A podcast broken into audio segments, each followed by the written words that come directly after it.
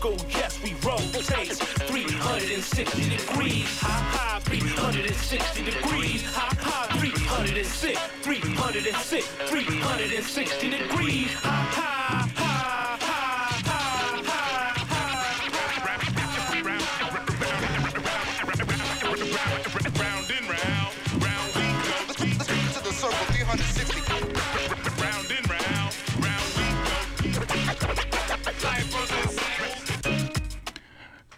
right, all right. Welcome, welcome. This is KPFA's Full Circle every Friday night from 7 to 8 p.m. And we are here. We're again welcome Full Circle, your cultural affairs radio program produced by members and graduates of the First Voice Apprenticeship Program, broadcasting right here at KPFA from the Huichin occupied Ohlone territory, also known to the settlers as the Bay Area.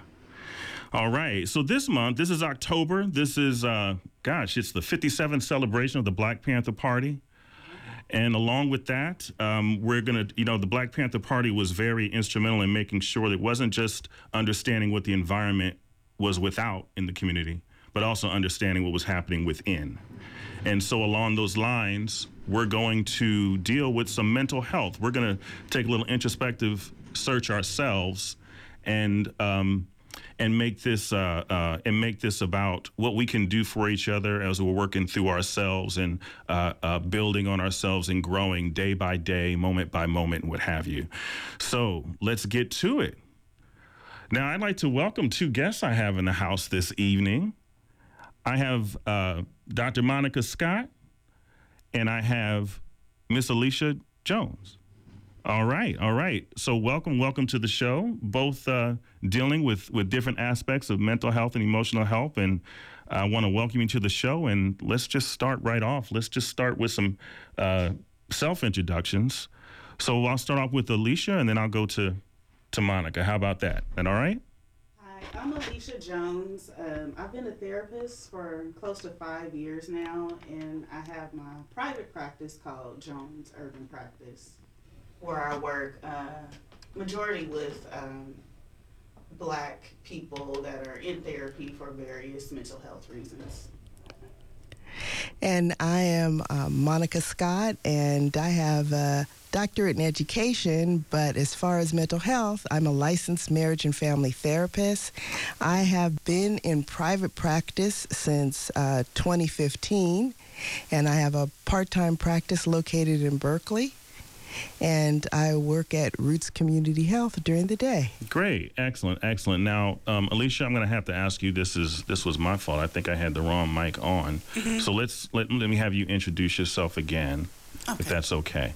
Go right ahead. You should be on. Okay, so I'm Alicia Jones. I've been licensed for close to five years, um, and I have my own private practice called Jones Urban Practice in the Bay Area. All right. Excellent, excellent, excellent. All right, okay. Okay, well, hey, nothing to it but to do it. Let's kind of get things started. Sounds good. All right, all right. So here's actually maybe the first thing. I usually uh, try to think of myself uh, in this spot, in this role as the community. And so if I'm going through a tough time, I want to know maybe not necessarily that there's any perfect way to start, but how might I start? I let's just say scenario. I just lost my job. You know, I've been working there for 10 years. Everything was steady, blah, blah, blah. Now everything's just blown up, right? So I've just lost my job. Um, I'm having a tough time with it. Maybe I've been home for a month. Things haven't worked out in terms of finding another piece. And I'm just, I'm, de- I'm feeling depressed or something like that. I'm, I'm, I'm going through some stuff. How might I reach out and try to get some help and en- engagement along the lines to help me going? Well, I say the first step is to not isolate yourself. Give yourself grace. Know that you're not the first person to lose a job, but to really understand that reaching out for help it's it's nothing wrong for reaching out for help. You should um, first look into um, a lot of there's a lot of community based um, mental health care where you don't have to have a lot of money or you can begin, you know, in an inexpensive way. You can come in person or you can um, do telehealth. But the first thing is to actually acknowledge that this is not you're not the first person to go through this and to reach out in the community. All right, thank you, thank you, Alicia. Anything you want to add to that? Um, often, I think a lot of black people don't know that there are websites too. Like if you're exploring wanting to start therapy. So, for instance, like um, I'm on therapy for black girls. So on the website, you can go just look up a person, like say wherever you live. You live in Vallejo, put in your uh, zip code. It'll pop up a, a lot of black therapists that you can reach out to and see their rates. You can check out their profiles. Um, other ways is Psychology Today is a good way. And I also know of a, a website, there's also Therapy for Black Men, where you could just go in and put in your zip code and find different black therapists that you're looking for. Okay, so there's some type of a cultural breakdown, I guess, of some sort, or at least some some direction to get somewhere. I like, for instance, if it was um, uh, uh, language, if there's a language barrier, so bilingual or something like that, there's a there's an option to get to, um, you know, maybe Spanish speaking, maybe. Um, Yeah, usually on the websites, you know, it has a therapist profile. So if Okay. they're bilingual, Gotcha, it'll have it on there. Looking for, yeah, it will be on there. Yeah, great. Great. Excellent. Excellent. Excellent. Okay. All right. And so I know that there's something that's going on with you all that's really set for, for January. Do you want to talk about that at all? And Yes, um, Alicia and I, um, we met as colleagues and we just really became, I'd say, kindred spirits. And um, we, at one time, were working together at the same agency. And since we both launched private practices, we were trying to find a way to fulfill the need in the community. Um, since the pandemic, there's even been more of an explosion of a need for mental health providers.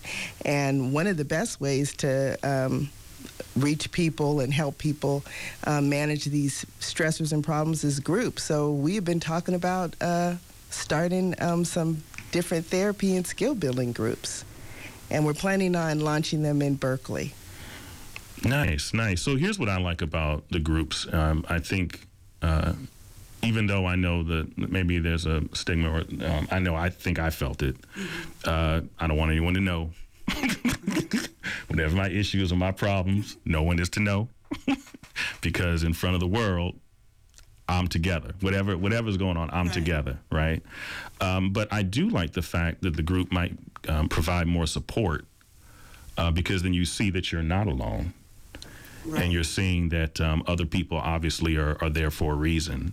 Right. And that right there might provide maybe not kinship, but some type of relationship to understand that I'm supported at some level, just being in the room or, Right. or at least being a part of the group. I could see that.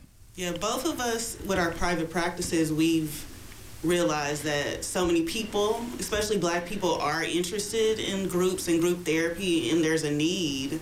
But when we were even looking, like, you know, as therapists to give resources to our clients, like specifically, say, for black people or black women, black men with different unique issues that we deal with, like, we, it's been hard for us to find resources for you know our people for therapy. So we were like well we should you know start doing groups on our own to fulfill that need Yes, it's essential to have culturally relevant groups. You know, there are groups out there, but a lot of the groups don't meet the needs of exactly the needs of people of color. And when you really do the research, a lot of us respond to therapies, different communities in different ways. For instance, um, we're also going to have a, uh Latina therapist join us, and they have there's certain ways you present present therapy to that community so that it's not off-putting. And I hope she can join us, Miss Doris Molina, in a future show. And the same thing with our community, in the African American community. You know, we have a right to be skeptical about health care and medicine. So mental health is a very sen- sensitive issue. Right. Yeah. Exactly. Exactly. Yeah, and I think where you were going with um, you have a right because of the way we've been treated. I guess sometimes as as um, as as maybe the the experiment and being worked on, whether it's the Tuskegee experiments or, or what have you.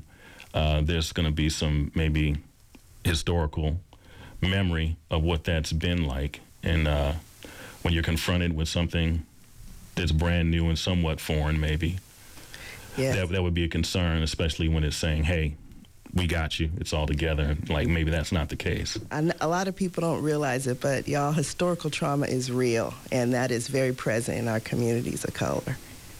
Right, or even I think black people's experience with therapists too. Like a lot of my clients, like they've had negative experiences with therapy or have never had a black per- person as a therapist, mm-hmm. you know, and they seek it out. But it's it's it can be discouraging, right? If you're a black man, you want a black man therapist, and you can't find one, or you know, the cost is so high that you might neglect your mental health, and also like the stigma, you know, sometimes associated with therapy too.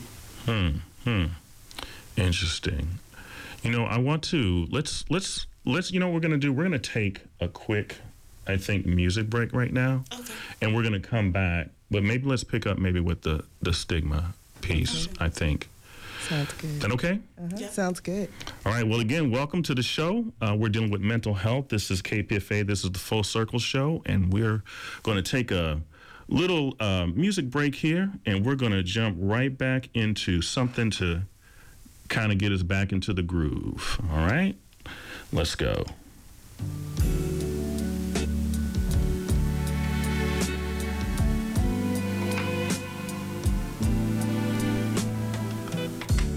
Always and forever.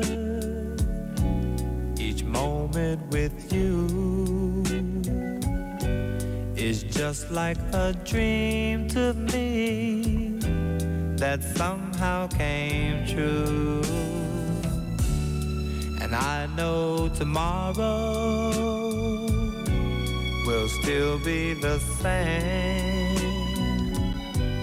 Cause we've got a life of love that won't ever change. And every day, love me your own special way. Melt all my heart away with a smile.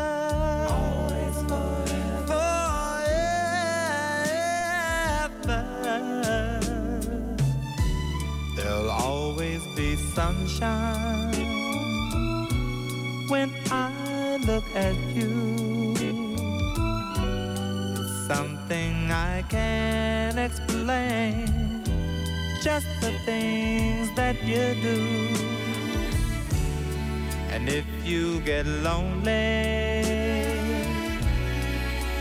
me and take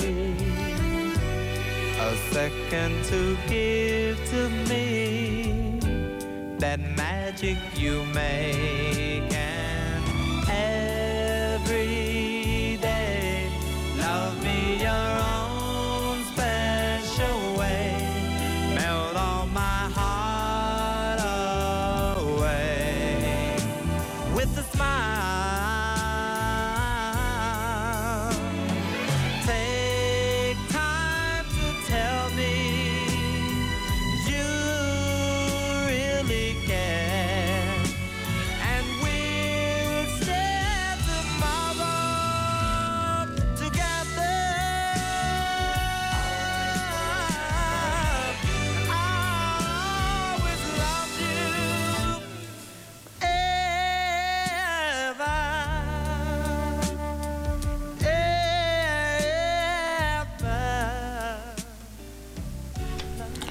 Right, all right, all right. We are welcome back. This is KPFA 94.1 FM. This is Full Circle every Friday night from 7 to 8 p.m. And we are talking about mental health with uh, Ms. Alicia Jones and Dr. Monica Scott. And um, if it's okay if I say Alicia and Monica going for, is that okay? Please do. Alicia. Alicia? Alicia. Alicia. The singer. Alicia Keys. Alicia. I'm sorry. Yes, Alicia. Okay. And um, so let's see. We were last talking um, before the break. We just mentioned the word stigma um, about mental health, and so I'm going to share. Uh, uh, I'm, I'm going to abbreviate it and edit it down a little bit.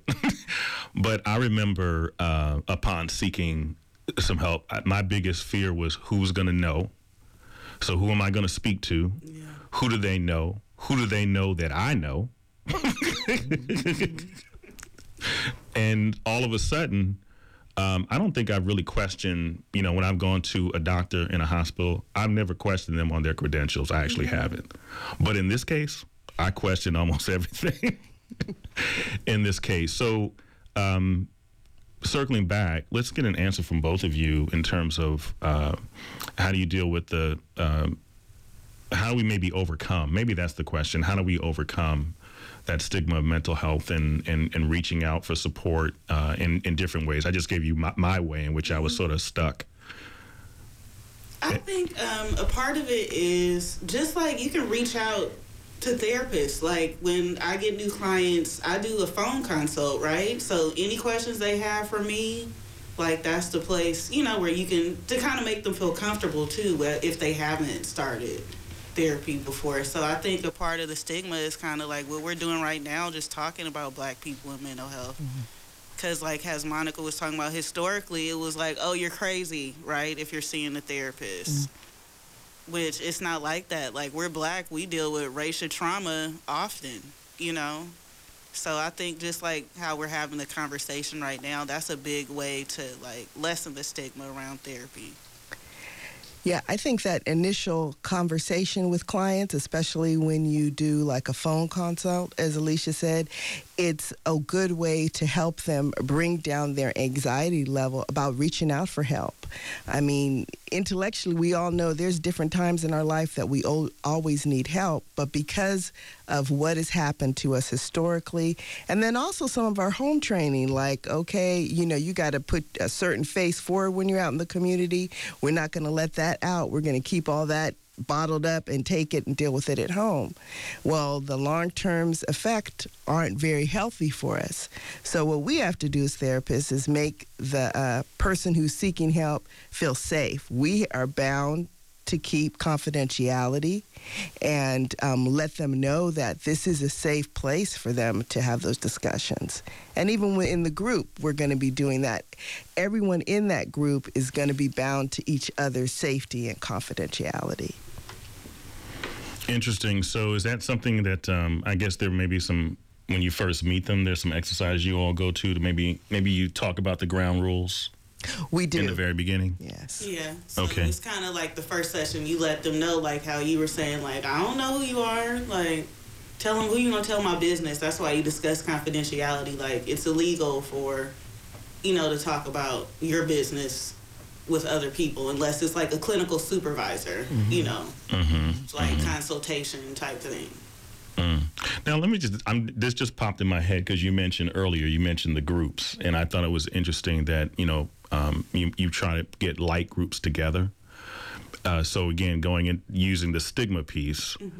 So um, the therapist I ended up using was a was a black man. Um, I don't know how that worked out, but it worked out in in that way. However, when you might have thought that that's where I'd be comfortable, I actually felt uncomfortable because I'm looking for okay, who does he know that I know? does he know my cousin? you know, does he know my, does, does he know my group of friends or something like that? So, um, how do you, how would you maybe address or overcome that? Because I'm thinking that, like, in other words, I might have looked for a white man or an Asian man to be my therapist because at least they're in a different group, a different socialization that that that I'm that I'm that I'm normally in. In terms, and so that way, you know, it's just to be us having that conversation.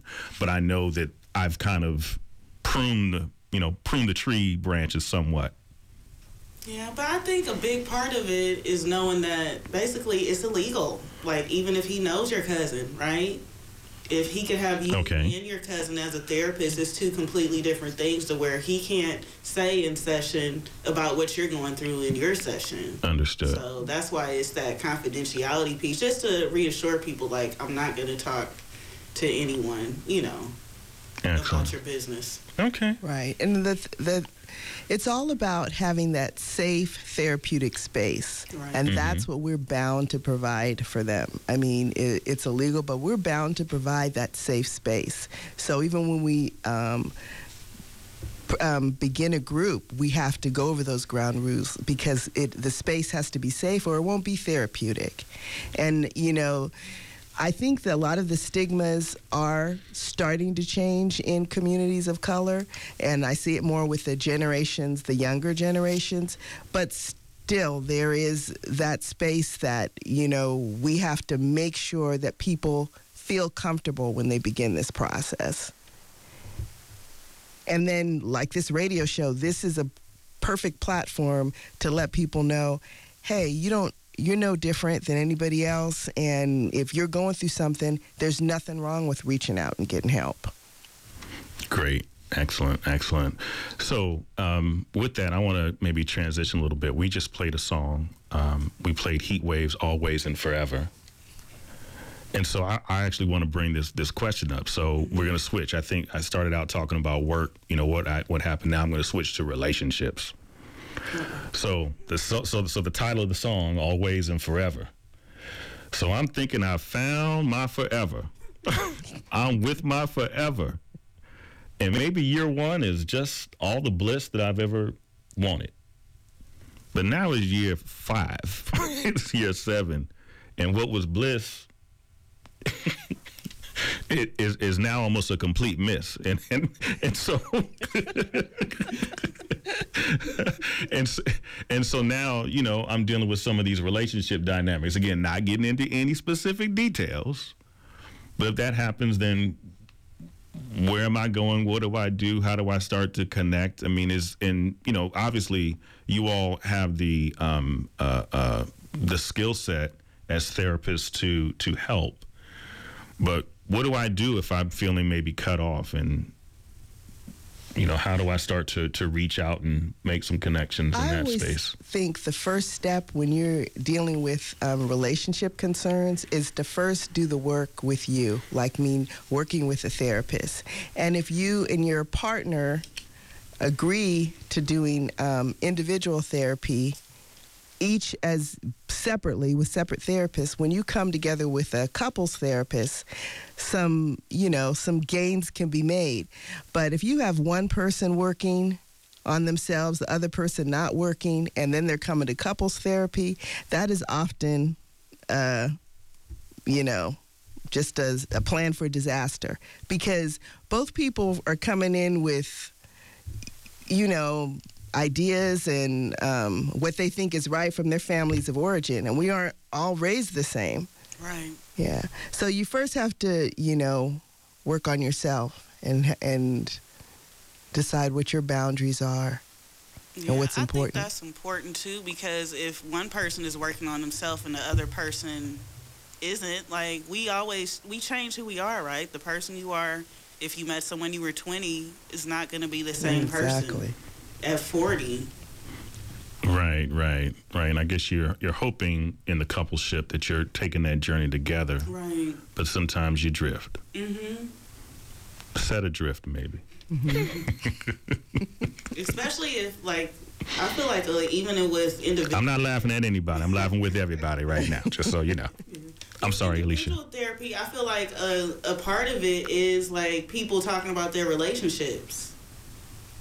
In that difficulty, like what you said, like I'm feeling this way, you know, about my partner, but sometimes it's the partner is refusing to do therapy, like Monica said, or work on themselves, or doing couples therapy doesn't want to do that. Like, if how can you grow together? Right. And you know, the therapeutic process is good for developing um, new skills for communication, and that can be in many different relationships, like learning what your boundaries are, learning how to um, get your needs met. That could be at the work, between you and a boss, between you and a coworker, between you and a friend. It's learning new skills on how to, you know, basically live your best life and communicate your needs. And then when you could do, when you learn those skill sets, you could transcend send those to other relationships that you have. Okay. Okay. I think I can relate to that a little bit. You know, I come from a family, a pretty big family, and uh, loud is part of the. Uh, That's my family too. yeah, okay. I'm a great aunt of eight or nine. Oh wow, wow. Okay, so there, so there's a so there's a there's a part of the discourse there that when loud. So the the interesting thing is at work. It's to, to, to when you're mentioning transitioning to different to different scenarios at work. Then there's no boss that's ever been able to really get me that upset, mm-hmm. right? Because they're not. The volume of their voices is nothing compared to what I've grown up with. or how I've sort of matriculated through my childhood or what have you. I'm not again getting too deep into anything. Just saying that when you mention the scenarios and mm-hmm. different skill sets, I, I guess you learn different things and you can apply them in different ways. Right. Yeah, especially like say for instance we're talking about your boss. What if you don't like your boss and you have to stay there or you feel disrespected, right? But you don't know how to communicate that. Mm-hmm. Like you you said like with you, you know it doesn't get you that mad. Some people are just that angry, right? So sometimes like in therapy, especially being a black person at work, what that looks like, you know, discrimination, all those types of things. Like I have clients that that's a part of our therapy is processing how to navigate their job, you know, and how they're possibly treated unfairly sometimes. Hmm.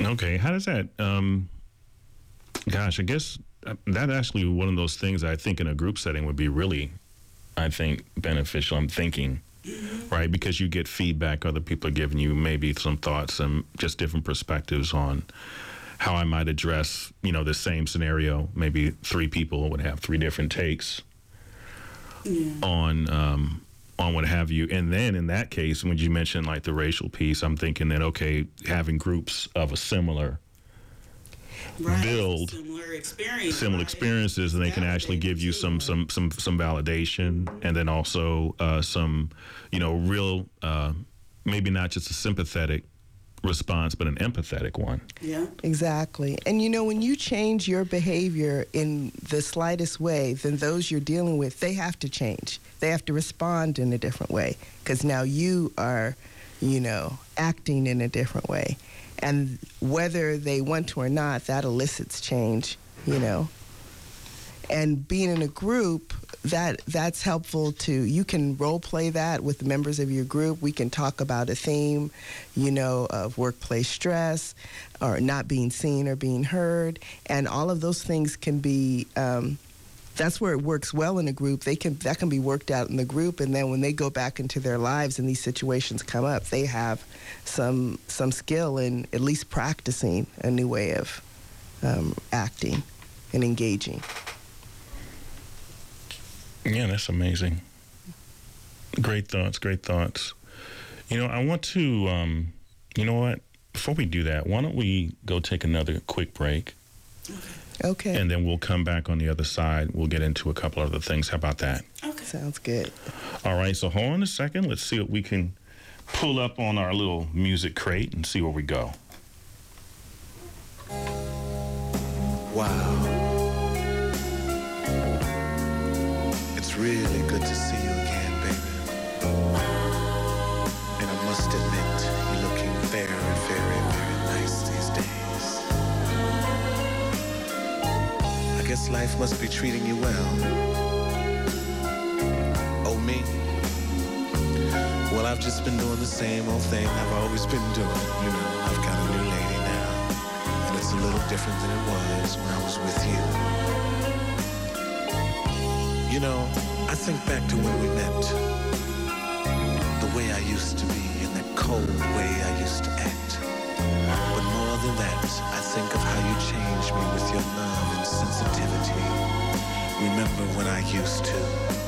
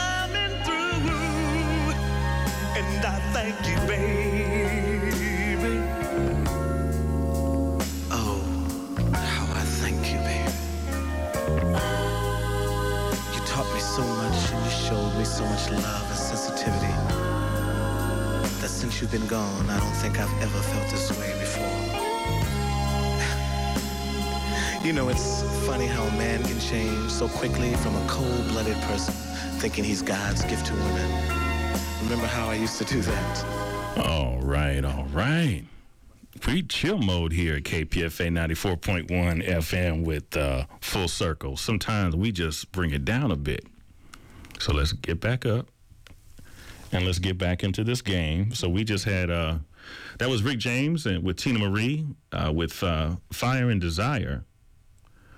So um, I'm gonna again. I try to use some of this music to as jumping off points. So how did, how would we deal with uh, again? Since I'm gonna say fire and desires, I'm not gonna go to the relationship. We already kind of talked about that a little bit, but maybe let's go about being disappointed.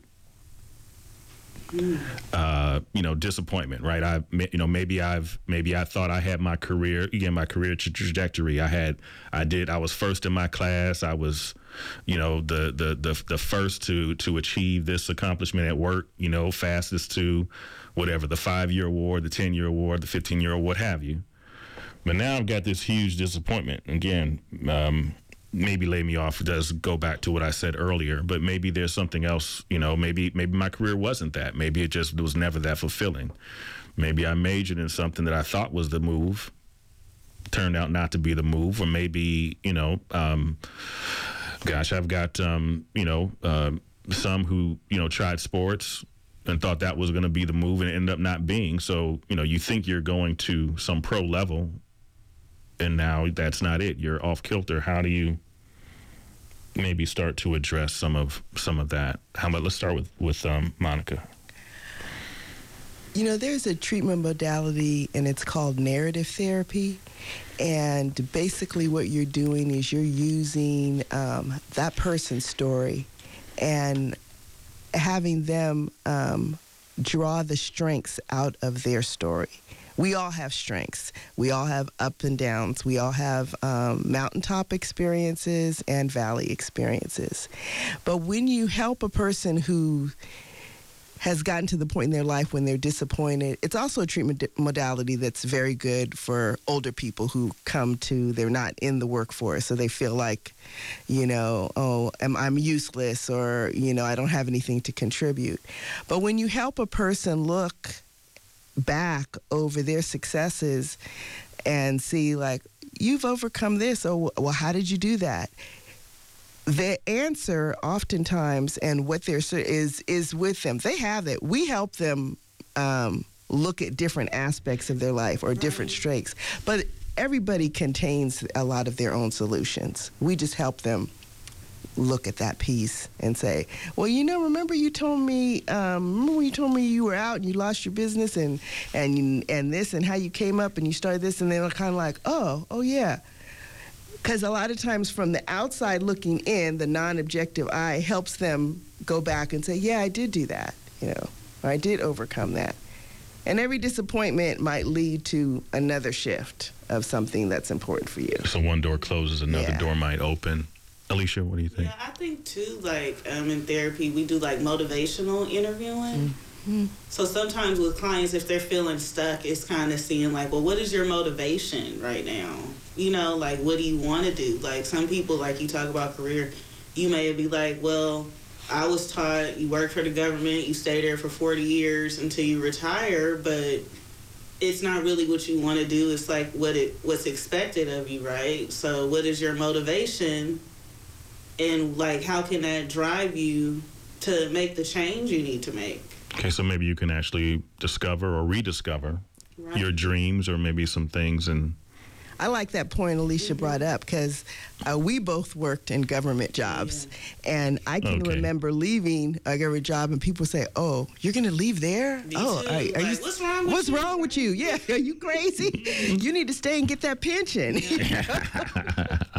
but that's not necessarily your path. We all each have different paths. Mm-hmm. I can remember my father telling me this story. He goes, "You want to know how to make God laugh?" I said, "How?" He goes, "Just tell me your plans." Doesn't mean you can't do your dreams, but it might not go on the same path that you think it's going to go. yeah, we actually Sage worked in advice. the same building i think we just missed each other or we didn't know each other Exactly. yeah, we worked for Alameda County. We just missed each other. Oh wow. yeah, and for me just like i got promoted so you think oh i'm a supervisor now mm-hmm. i have a little cubicle i get to dress cute and i have my fancy coffee and i hated it So that's what like motivation. I'm like, what would motivate me? And for me, like Monica was saying, I had to look back. I'm like, I miss like inner working with like doing more community work, like being more one on one instead of just mm-hmm. like supervising a group of people. So that my motivation was like, I want to like work with kids again or help, you know, adults. So mm-hmm. that's kind of what, what my motivation was to be like, let me finish, you know, getting licensed and to be a therapist. And I love what I do now. Interesting. Let me ask you a question. You said something earlier about the one-on-one. So, does if you enter into this group, you know, session setting, as you're saying, does it lead to potential one-on-one work that you would do with There And these individuals? Potential for that. Potential, yes. Um, you know, some things are. And does it go vice versa? Yeah, in the group form. Mhm. But then with them being in the group form, they may want to do some deeper work and, you know, where it's not appropriate to discuss it in group, or they might want to deal with some deeper traumas. And be, we're going to be able to facilitate that. They can see either Alycia or myself, or we'll also have um, referrals for them to see other therapists too. So. Okay.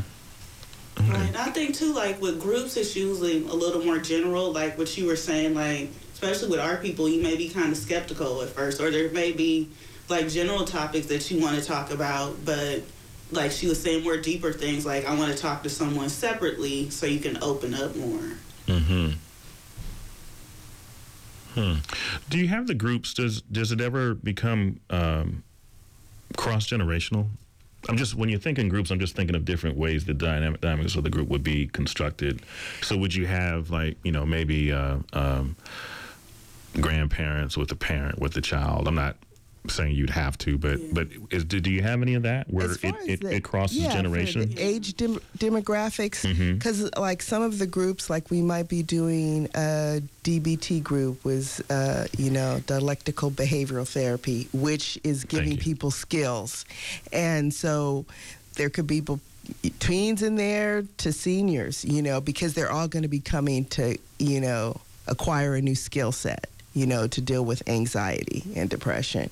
So um, it really depends. Like we're planning on doing groups uh, for six week sessions, and um, the topics will change, and so that'll kind of drive the demographics that attend. Okay, you said dialectical behavioral therapy. Yes. Okay. Yeah, I think too. Um, what you said, I was thinking about. I did a group. It was Black women and depression. Mm-hmm. So I think the good thing about that group that I love that it was multiple generations, So like there was a woman maybe in her 60s that could talk about just her life, you know, and, and like that perspective and just younger people. And it was a, a really good conversation. Like we didn't just talk about depression, but you know, it's good to have, I think it's good to have groups where there's like black elders and young people and making that connection too. I definitely Young believe in that. guidance, Yeah, right? exactly. I definitely believe in Yes, that. I think there was um, it was a two book series, I believe. I, I forget the the the authors. It was I think a couple of ladies out of Texas, I believe. It was called um, Sister Gumbo, and I think they then came up with Mister Gumbo. And what's interesting is that they took, um, you know, profiles of women, you know, pre college or something then then you know 20 to 25 then you know 25 to 35 and they kept you know this these these these groups you know they just kept going through the ages till they got to someone who's you know elderly uh maybe maybe maybe past 75 or something like that and how they're doing. And i just thought it was a the greatest book, um, one of them that I think I had, I had read, because you had um, all these stories, and again, you don't feel alone. I would think, right? If you're in your 20s and you're you're reading this story about someone in their 40s talking about what they've gotten through, Right. And It that's coulda- it sort of- yeah, it gives you a culture strength. Mhm. to rely on our elders and and listen to those stories, and the communities that do that. That is that's the strength that we have because they we're walking on their shoulders anyway to get where we are now, exactly. and to especially when we have new challenges to tap into that wisdom that's there. So I really think any intergenerational work or groups is beneficial for all who are participating. Okay, well, I guess I'll be participating soon. My, my uh, I'll take a shot at myself. My birthday's coming up next month, so I'm inching closer to the to the 60 mark. So I'm uh, I'm I'm I'm over 50, and I'm about to hit that one. So I guess I'll move into a, I, I guess a, a little bit of sage advice, a little That's a extra. good club to be in, okay? Oh, okay. okay. I'm sure it is. I'm sure it is, and being able to use that wisdom and apply it. So, good deal. Okay. All right. Interesting. Interesting. Well, I know. Um, any other type of takes you'd like to? Can we kind of talk about? Um, like you mentioned, the dialectical behavioral therapy is is is one piece. Is there another piece that? Um, We're going to do probably a variety of groups. We're going to change Okay. and do series. Um, like we will be doing some that are probably earmarking, um, you know, women's issues, men's issues. I think we would like to do some with teens, but also different skill building, skill building to deal with feelings of depression and anxiety. okay. Yeah. All right. Well, along those lines, let's go take another break. Okay. and then we'll come back and let's pick up maybe from that point. Okay. I've got some thoughts maybe, and let's see, let's see what we can get out of this crate this time. Let's see what we find.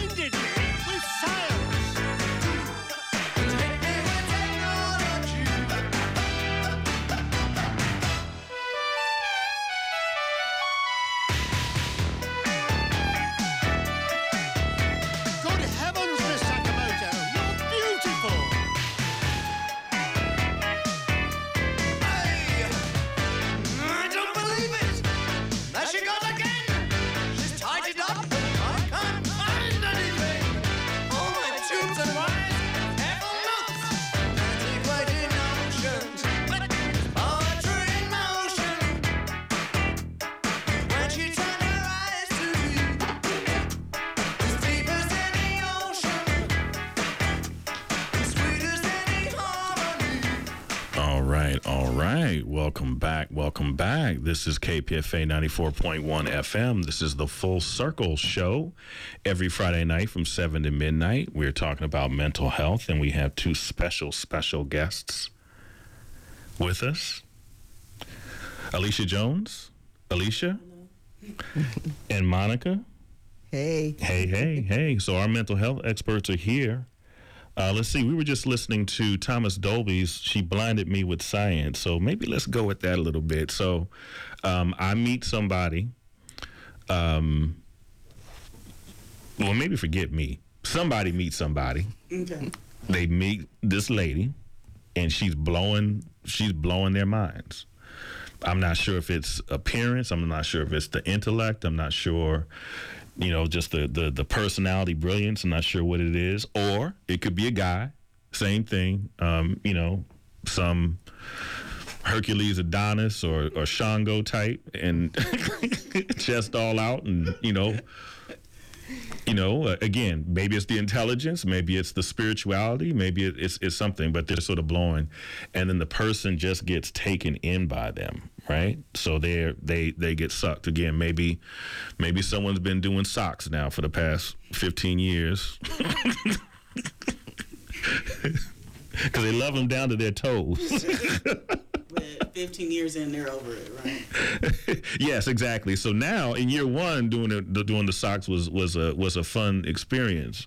Now, maybe it's time for someone else to do those to take care of them socks. I'm not sure. How do we sort of approach somebody who might be in too deep? Maybe that's where I'm going with this. They're they they've really been pulling away from themselves to satisfy somebody else. Well, that's one thing about us as humans. We are always growing and evolving. And what usually happens in those relationships in the beginning, and it's all starry and things are fun, but you know, there's you're a different person than you are when you're in your 20s, when you're 30s, when you're in your 40s, and you're in order for relationships, I think, to be successful, you have to understand that we're both evolving. And so you have to be able to be your authentic self and feel comfortable in doing that. And, you know, that's usually where relationships go bad is when people's like, mm, you know, I'm not going to do what I did when I was 20. And, you know, like, like your analogy, I don't want to wash the socks anymore. You wash all the socks on Tuesday. you know? and that's oftentimes when challenges go up. Alycia, what'd you say? Wash your own socks. but it's important to know that you know we are always evolving as humans and and when we get in those stuck parts in relationships that's a good time sometimes to reach out and get some help from somebody outside the relationship Right, right. Because it's about reciprocity when it's all mm-hmm. said and done. Right, you're dealing with someone else. You you, you give, but you want to. You don't want to take, but you want to be given to as well. I would say probably. Right, makes sense. Yeah, I think too, not losing yourself in relationships. Mm-hmm. Because, like what you said, some people, like you so into this thing with this person, you may become resentful too, which is why you don't want to wash your socks, right? because you, like you said, it may not be give and take to where someone can feel like I'm giving so much and they're not giving me enough, which can lead to resentment. So, if you don't lose yourself, right, it makes it easier to maybe not wash your socks all the time, but not be like mad about it. Gotcha. Understood. Understood. Hmm. Interesting. Interesting. Wow. Okay. All right. Well, I'm excited. All right. I'm excited. So, what type of? So, again, let's talk about a little bit. You have some. You, you have a, like a um, an event in January that you're going to be coming up with, right? And so you mentioned some of the groups. Can you mention some some other type of group pieces that you might have, or is that sort of still in development? Where, where what do you? We've talked about. We definitely want to do like we deal with a lot with specifically with Black people a lot of anxiety, depression, Anxiety, you know, depression. yeah, okay. With our both our private practices and in our work.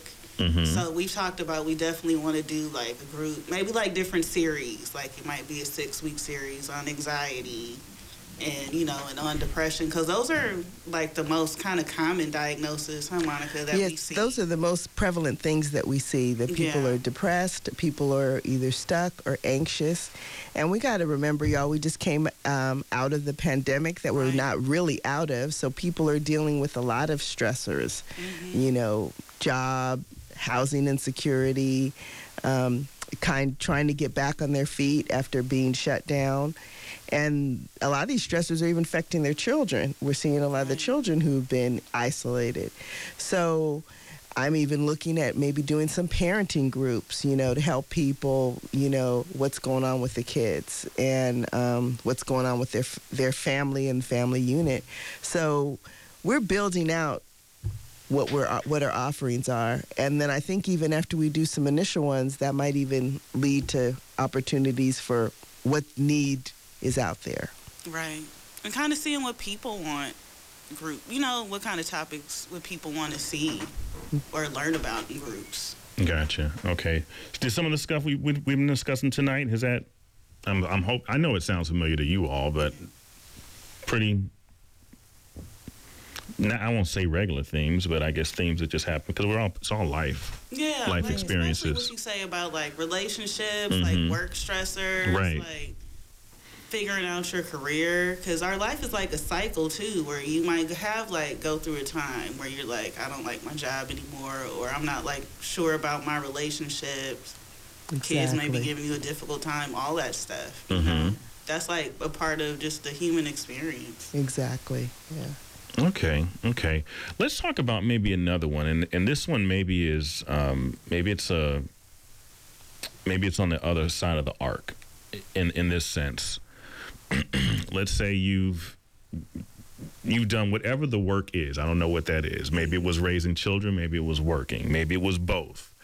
Maybe it was achieving this career goal. You've done it. Whatever that is, or maybe it's that you know you mentioned something earlier.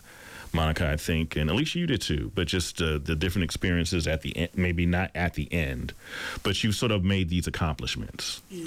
And so getting comfortable in that space of, okay, what what's next? How's, how's, I'm, I'm just throwing things out now, just, like I think what you were referring to when I was talking about um, narrative therapy, and so um, one and narrative therapy can use be used for any age demographic, but sometimes it's really good with working with um, seniors, people who are retired, Okay. and people who feel like I'm not in the space anymore where um, I'm really contributing. But you're you're always contributing, and when you help a person um, go through their life review, which is one of the processes in narr- narrative therapy, you see how much you have to give. I mean, when you look at our, like, I guess American society, and they have this thing like the nuclear family, that's probably the weakest family structure. The strongest family structure is when you have the grandparents are engaged with the children, with uh, folks that are still working, because you're drawing from all of those age demographics. Like when I was at Center for Elders, we did uh, a technology with seniors. We brought the kids from Castlemont to come and teach all of the seniors in the center how to use their tech. And it was, you know, it's really profound, but it wasn't a one way delivery. Those seniors were giving those young people life lessons in just that one thing, just learning how to use a, an iPad. Right. yeah. Yeah, and I could even think about like my personal experience, like you were talking about, like when my mom retired and my dad was already retired. That's when I started to have kids. Mm-hmm. So it was like, okay, like my mom and my dad could stay at home with my children, right? Exactly. And just seeing how close my children are to my parents because like they've helped me raise them, right? The little things, and then also like for my dad, he enjoyed doing it, right? Like you were talking about, like what am I gonna do in my life? He enjoyed like walking them to the bus stop or picking them up for school, you know. Excellent, excellent. Okay. All right, great. Well, you know what? I don't know how. I don't know how the time escaped us, but it is Right? it is already that time. The hour is basically over. And I just want to say thank you both. Uh, it's just been very insightful, very helpful, uh, talking about mental health, mental health in the community. Uh, Ms. Alycia Jones, thank you. Thank you for having me. Thank you. Thank you for coming and thank you for spending some time with us. Definitely appreciate it. Dr. Monica Scott, Dr. Monica. all right. thank you. Thank you for having me, and thank you for having Alycia and I. Um, I hope we'll be coming back again. It has been an exciting uh, show, and I hope we passed on some information to the community. Definitely, definitely. That's what we're going to these do. groups are about. Yeah, definitely. And what we're going to do, we're going to put some of the contact information on the website Okay. so be able to reach out. And then, like like you said, we're going to have some some episodes here, so we're going to bring you all back if that's okay with yeah, you this too. was fun. Thank you. This is great. Excellent, excellent. So we'll do that, but maybe real quick. Why don't we just maybe some contact information real quick? Okay. For, You got yep, email number. yeah, for me, um, Alycia Jones, Alycia spelled A L Y C I A and Jones Urban Practice at gmail.com. Okay. And it's uh, Monica Scott, LMFT, and that's Abundant Life Therapy. And my uh, number is 510 393 8121. All right, all right. So this is Full Circle. We are signing off. Stevie G, your host, and we will see you all next week. Thank you. Thank you.